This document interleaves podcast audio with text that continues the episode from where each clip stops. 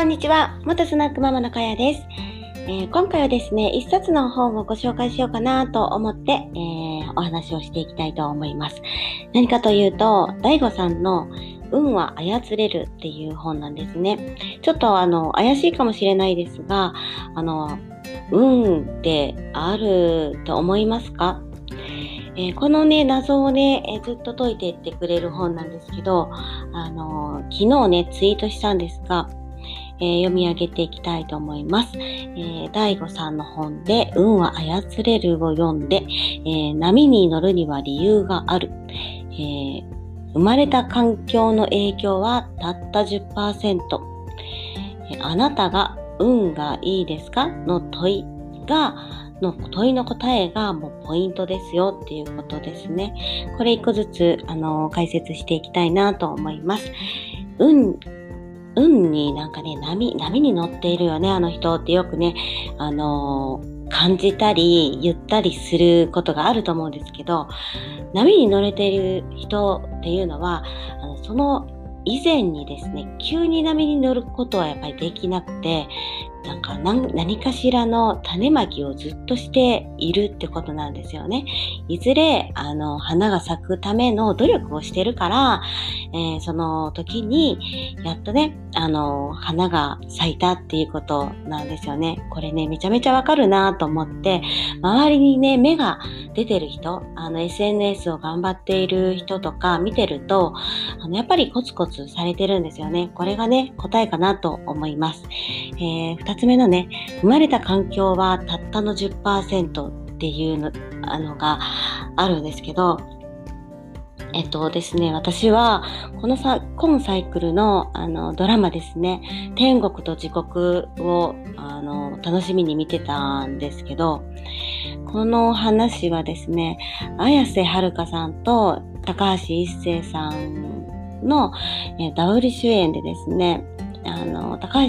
一生さんが双子の兄弟で15分早く生まれてきたお兄さんと、あの、生き別れになってまして、その人と、あの、その人のお兄ちゃんがね、人殺しになってしまうんですけど、もうね、この辺はもう終わってるので、もうネタバレね、分かってると思うんですけど、この高橋一生さんのお兄さんが、お前が15分早く生まれてきたらこんな人生ではなかったんだっていうね、あの、なんて言うんですからね、心からの叫びっていうのですかね。まあ言ってたんですけど、でも、あの、実際、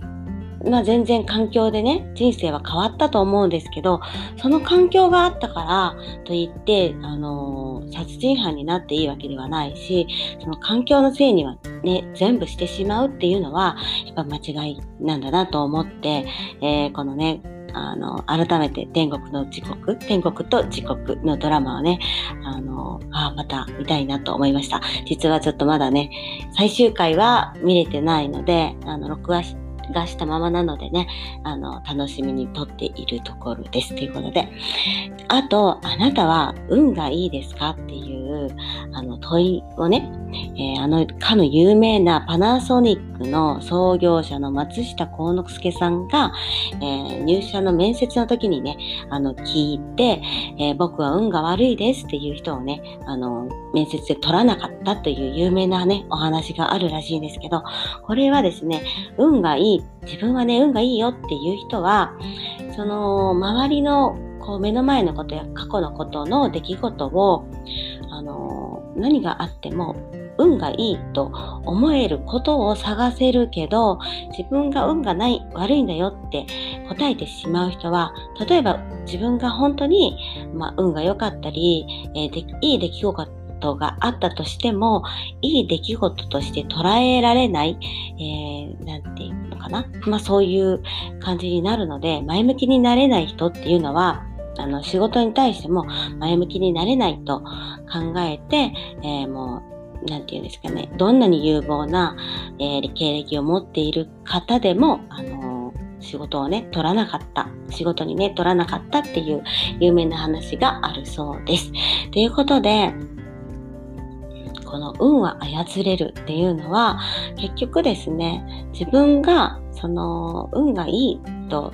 うんまあ、運任せにしないで、えー、自分は、えー、こうなりたいと思って、えー、行動ができるっていう